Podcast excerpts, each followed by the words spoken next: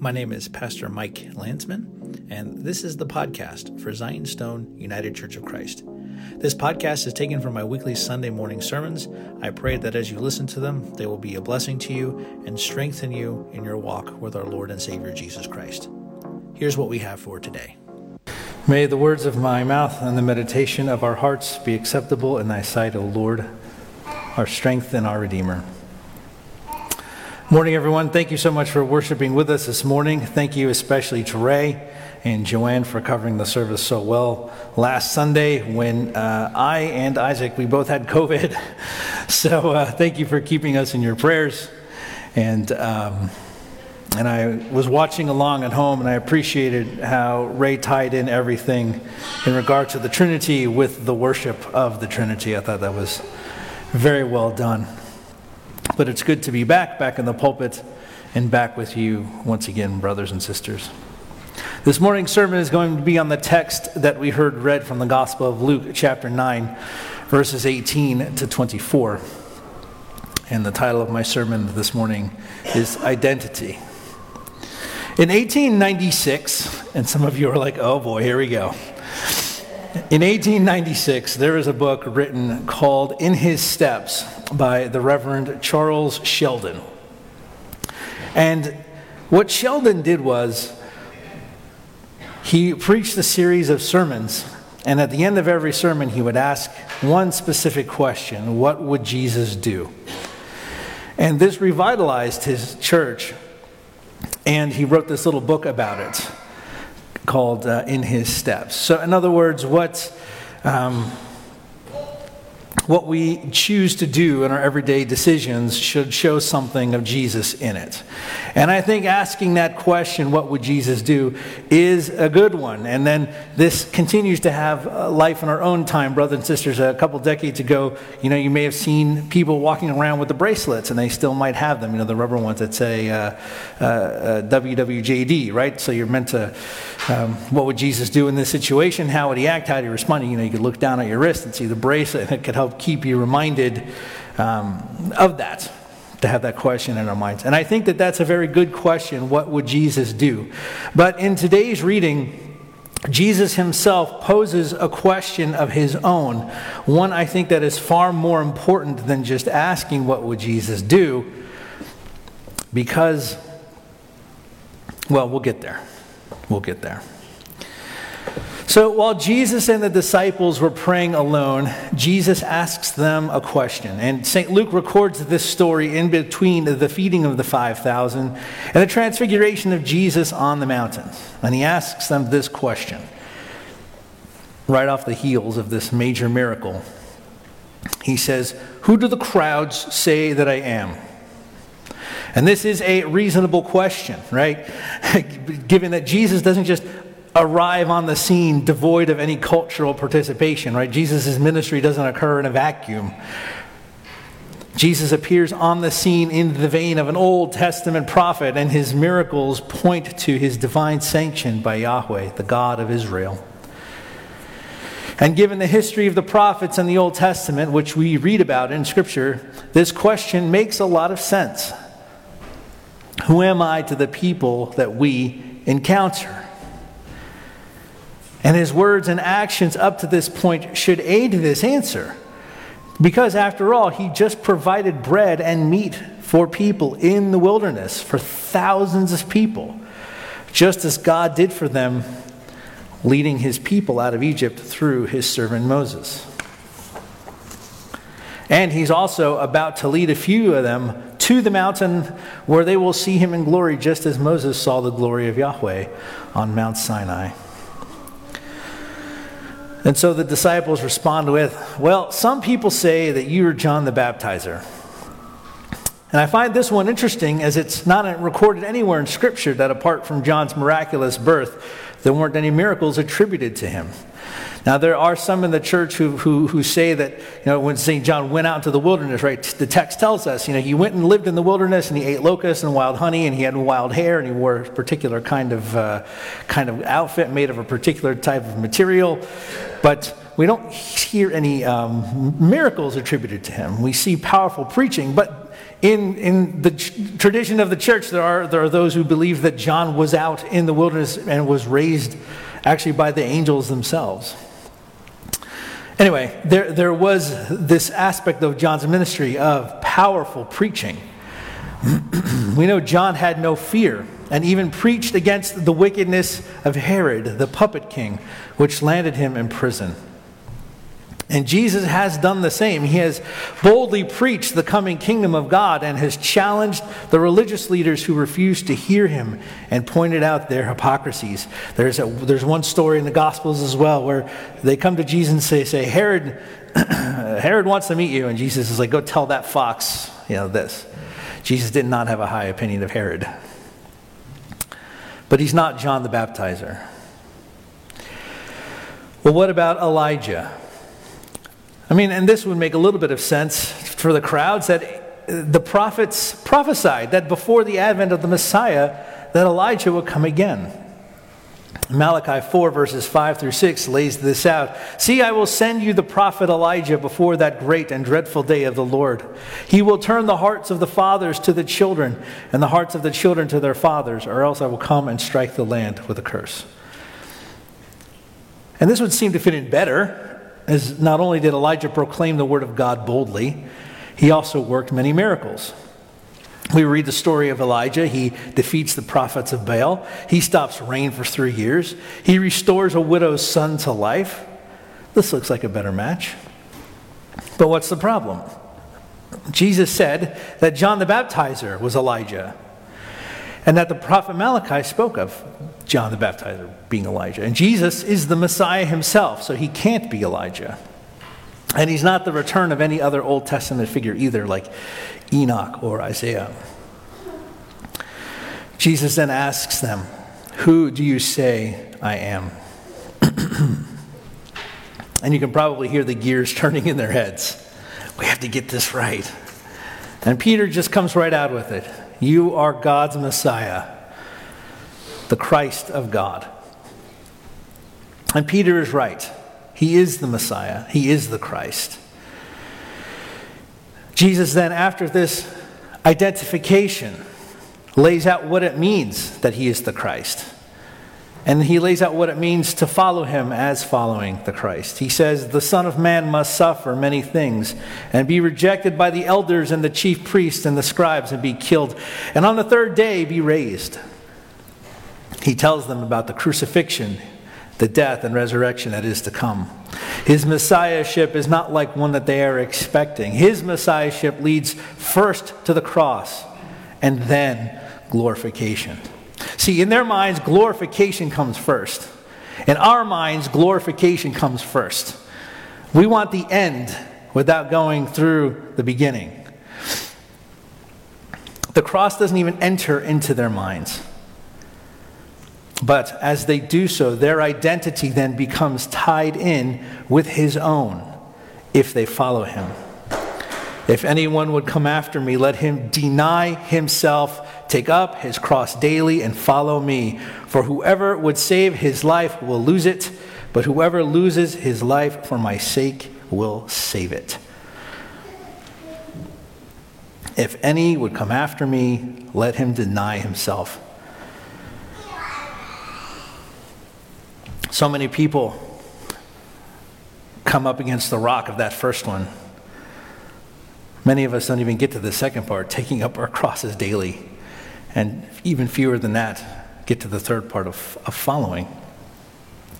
We want to save our lives, but we do not want to give them up. And St. Paul picks up on this theme as we heard in the reading from Galatians. He says, For as many of you as were baptized into Christ have put on Christ. The entrance into the life of Christ is through baptism. Scriptures are very clear. It's for our Baptist listeners. Hey, how you doing on, on the TV? There's neither Jew nor Greek, slave nor free, male nor female, for you are all one in Christ Jesus. Now, is St. Paul saying here that this means, if they are one in Jesus Christ, that there's no differences between men and women? No. He's not saying there's no differences between men and women. He's not saying men and women are the same, because surprise, surprise, we're not.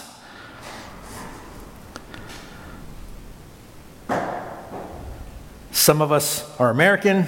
We may have friends from overseas.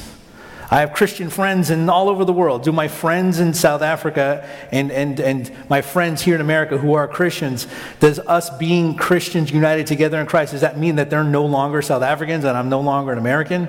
Does it mean that there's no distinctives at all? No. That's not what that means. What this text is talking about is how status, class, sex, whatever, None of this stuff matters if we are in Christ. The gift of salvation is open to everybody. Open to everybody. And we are then recreated into one new family, the family of Christ. When we are baptized into Christ, we have put on Christ. If we put on Christ, what does it mean that we have taken off and thrown aside? Our garments of sin and death. I don't know about you, but when I wake up in the morning, after I take a shower, I don't put on the clothes that I wore the day before. Right? If I, the day before, I'm, I'm wearing an outfit and I've eaten some pasta and I got spaghetti sauce all over my shirt when I wake up the next day, after I take a shower and freshen up, I don't put that shirt back on with all the pasta stains on it. I throw it in the washing machine to get the stains out, hopefully. With tomato sauce, it's pretty difficult. I don't go and wear my dirty clothes again, unless, you know, maybe you're going to the gym or you're going outside to do some yard work, but you get the point. When we put on Christ, when we are baptized into Christ, we are washed clean and made new. And we are united with Him.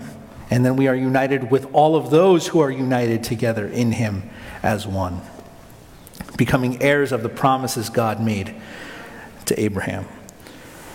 What identifies us is our incorporation into Jesus Christ and our willingness to daily take up our crosses as we follow Him. So, a little bit earlier, I talked about this question of who am I?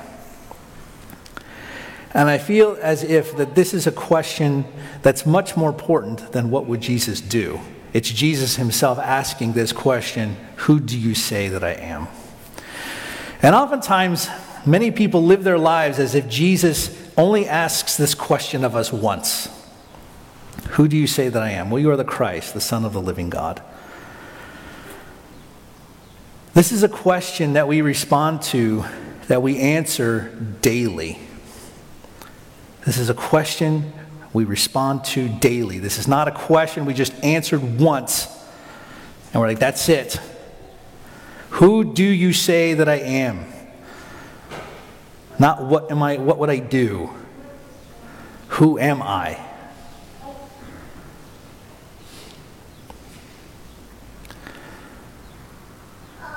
Questions of identity have become our culture's primary means